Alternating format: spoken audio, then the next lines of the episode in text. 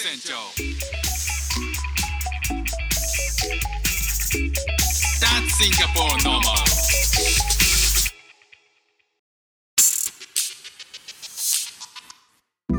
どうもフック船長です。シンガポールで3歳と4歳の息子の子育てをしている主婦です。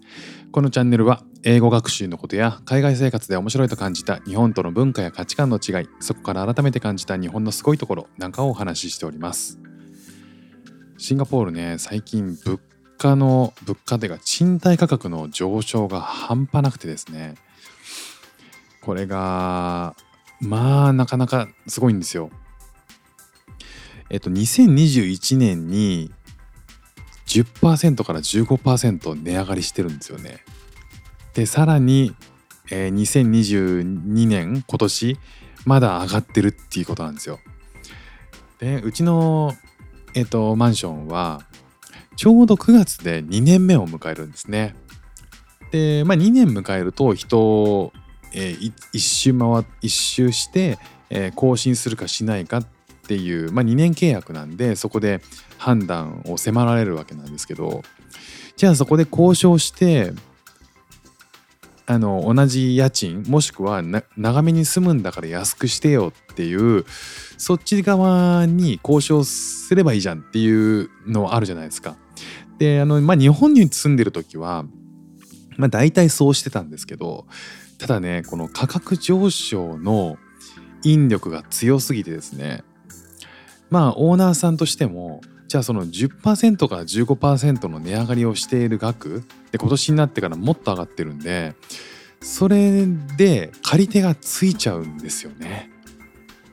それがあのシンガポールいろんな条件がこう重なって物価上昇してきてるんですけどそのあの上への引っ張る力が強すぎておそらく交渉なんて当然できない。で、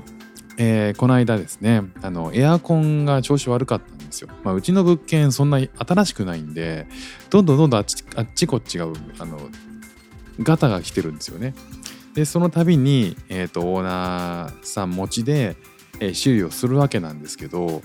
エアコンのね調子が悪くなってそれを連絡した時に、まあ、不動産会社から9月物件どうします？っていう更新します？っていう連絡が来ていやオーナーさん次第ですねっていう風にまあ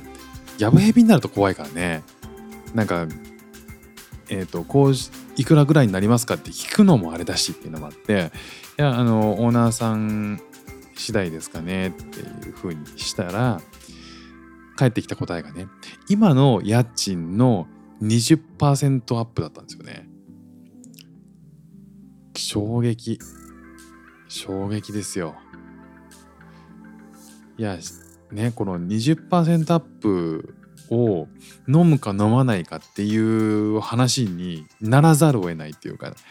あの、家賃下げるどころの話じゃないってがっつり上がってくるっていうことで、いやこのね、あの、物件高騰の理由、ぶぶえー、賃貸価格高騰の理由っていうのは、まずコロナによってですね、シンガポールってその建設業とかはかなりこう移民労働者に頼ってる部分があるんですよ。で近隣の諸国の、えー、から労働者が来て、えー、その人たちの力でもって住宅建設をしているんですけどそれがコロナでかなり人が来なくなっちゃってで新築マンションがの建設が追いつかないんですよねだからかなり去年一昨年と新築の、えー、建設事業がかなりストップしてる。でじゃあその待ってる人たちとどうするかっていうと賃貸に行くんですよね。だからまあ賃貸物件を載すと埋まっていくと。でかつそのそのコロナの影響もあって若い人たちって比較的こうシンガポールでも実家を離れ始めてる。で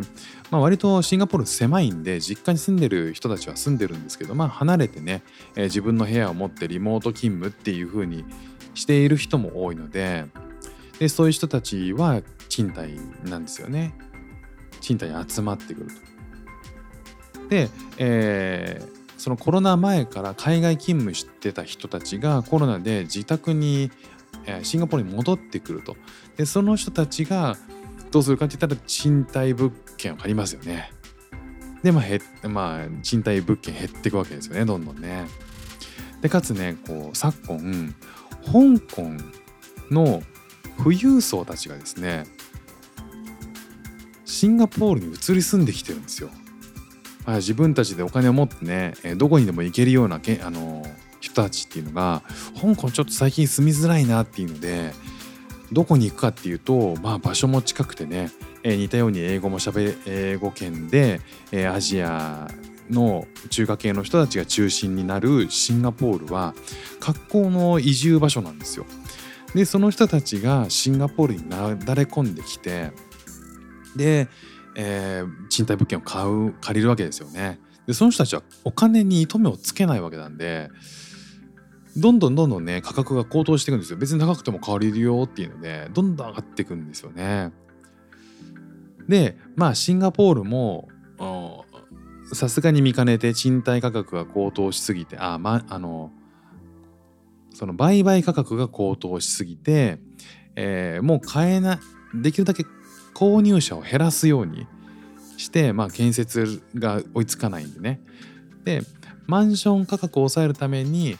えーシンガポールで2棟目の購入をする人は税金高くするってことを始めたんですよね。